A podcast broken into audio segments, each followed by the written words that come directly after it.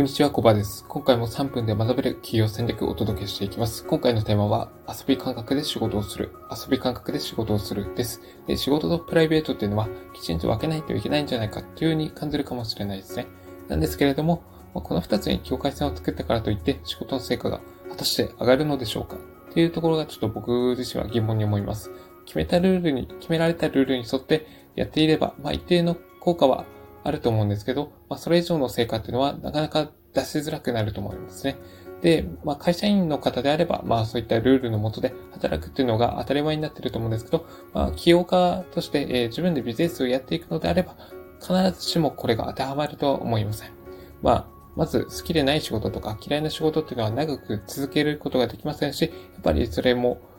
応じて、えー、結果にも反映されにくくなってきます。なので、えー、まあ、起業家っていうのは誰にも真似できない商品とかサービスっていうのを作ることが求められることだってあります。まあ、アップルの創業者、スティーブ・ジョブズ氏なんかは、まあ、想像力を駆使して、まあ、あの、ものすごい、やっぱり大ヒット商品を生み出したわけです。まあ、世の中のニーズを読み取ってお客様の不安とか問題を解決する商品サービスを生み出すことは、まあ、大事なんですね。まあ、クリエイティブ、その時に大事なのが、やっぱり、まあ、世の中の常識も妄想されることながら、やっぱりご自身のクリエイティブさを発揮することもやっぱりそうですね、ものすごく斬新な商品サービスを生み出すためには重要ですし、一般的常識にとらわれない柔軟な思考っていうのが、やっぱり臨機応変に物事に対応するためには重要になってきます。まあ、どんなことに対してもそうなんですけれども、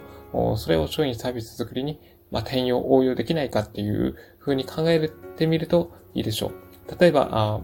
ご飯食べるときも、この食べ物はどういう風な過程で、え作られたのかとか、はどういう味がするのか、この味覚を何か他に応用できないかとか、まあ、ここのラーメンとチャーハンのセット商品、これを商品開発の時に何か組み合わせとかできないかっていうふうに、まあいろんな角度から、まあそうですね、ご自身のビジネスを、あの、で、商品サービスを開発するためのヒントとして、まあ使うことはできますね。そう。もし自分自身があの、今やっている仕事にワクワク感とか楽しみっていうのがないと、やっぱこういったことができなくなるわけです。まあ、それがやっぱりお客さんにも伝わってしまうわけですよね。まあ、商品を作ってリリースするときっていうのは、やっぱり不安になったりとか、うん、のプレッシャーを感じることってあると思うんですよね。それともその気持ちをそのままにせず、やっぱそれを成長の機会だとか、腕試しの場とか、誰かに恩返しするチャンスっていうふうに捉えることで、目の前のことに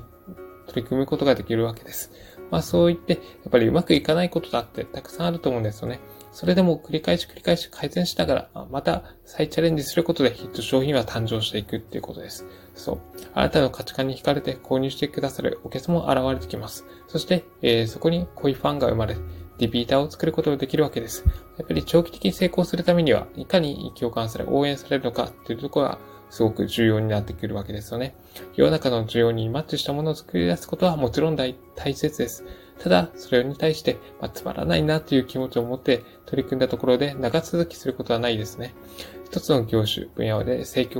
功し続けるためには、いかにその仕事を好きになるのかっていうのは、まあ、とても重要なポイントになってきます。まあ、周りから、あの人どんな、どんだけ仕事してんだって言われても、その本には全然、その辛いとか思わず楽しみながらやっているパターンであったりするわけです。このちょっとした差なんですけど、これがあるかどうかで、やっぱり大きな成果出せるかどうかっていうのが分かれ道になってきます。望む結果を出すのにどれだけ時間がかかろうが、やるべきことは全部やる。できることは全てやるっていう気持ちをやっていくことで、そこに対して、やっぱり幸せ感を感じるわけです。なので、まあ、真面目に仕事をすることも大事なんですけれども、遊び感覚を持って目の前の仕事にやってもらえればなと思います。それが社会貢献であったりとか、自分貢献にもなれば、なります。そしてあなたが楽しんでいると周りも楽しくなります。他人に貢献することができます。この心を持ってぜひやってもらいたいなというふうに思います。いつも遊び心を持って仕事をされてみてください。という感じで今回のテーマをおしまいにします。今回のテーマは遊び感覚で仕事をするでした。こ